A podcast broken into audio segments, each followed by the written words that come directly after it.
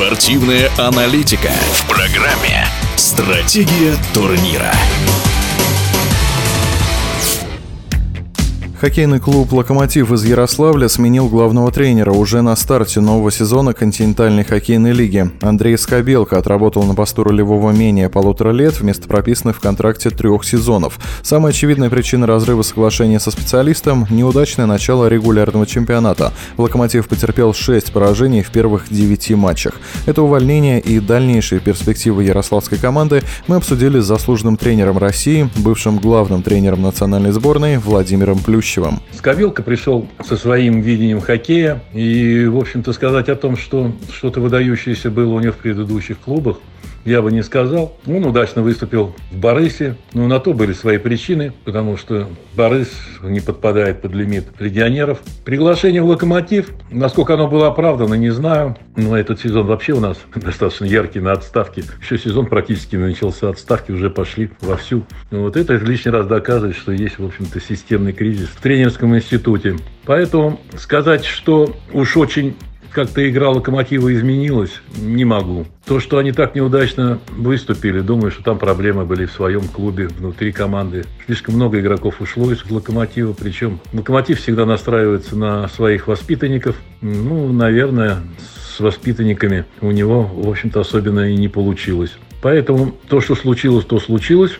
Для кого-то отставка Андрея Скобелки может показаться слишком торопливой. Все-таки команды пока лишь вкатываются в сезон, а до плей-офф времени еще слишком много. Но Владимир Плющев считает, что руководство «Локомотива» просто решило сыграть на опережение, подписав контракт с одним из немногих опытных наставников, оказавшихся свободными, Игорем Никитиным. Он трижды выходил с ЦСКА в финал Кубка Гагарина и один раз выигрывал главный трофей сезона фактор сыграл тот, что сейчас многие клубы буксуют, и наверняка будут еще и не одна, и не две отставки. Поэтому руководители посчитали, что лучше сыграть на опережение, забрать опытного тренера. Все-таки Никитина есть опыт игры и в финале за Кубок Гагарина, и в полуфиналах, и выигрывал с ЦСКА тоже, в общем-то, гладкий календарь. Поэтому я думаю, что, в общем-то, недолго глядя, они решили, чтобы перехвата не было Никитиным какой-либо другой клуб, потому что я думаю, что отставки неизбежны. Неизбежны из-за, ну, я думаю, далеко не компетентной работы нашего тренерского штаба.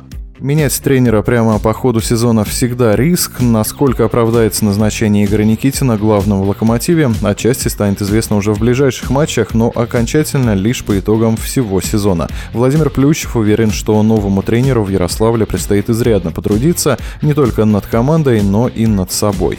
Сумеет ли Никитин перестроить свою работу, потому что ЦСКА, в общем-то, напоминала ЦСКА при квартальном. Немножко прямолинейная игра, связанная с физическим давлением на соперника. И когда этого давления не хватало, а то есть не хватало физических мощей, то ЦСКА выглядела очень бледно. По крайней мере, в прошлом году это было явно видно и в финале конференции, и в финале Кубка Гагарина. Сумеет ли Никитин перестроить свою работу? Ну, я не знаю. Будем надеяться на то, что, в общем-то, Никитин сумеет извлечь уроки уроки из прошлых сезонов и с «Локомотивом», с учетом его комплектации, с учетом всех своих внутренних ресурсов. А Ярослава всегда, в общем-то, славилась своей школой и своей системой подготовки. Будем надеяться, что он не будет ломать все это дело под себя, а возьмет лучшие качества, которые есть уже в сегодняшней команде, и добавит свои лучшие качества и видения игры, которые могут принести успех и результат локомотива, от которого давно все ждут. Ждут хорошего результата, ждут хорошей игры и ждут, в общем-то, хороших и ярких побед. Напомню о смене тренера в хоккейном клубе «Локомотив» из Ярославля и дальнейших перспективах этой команды мы говорили с заслуженным тренером, бывшим главным тренером сборной России Владимиром Плющевым. Стратегия турнира.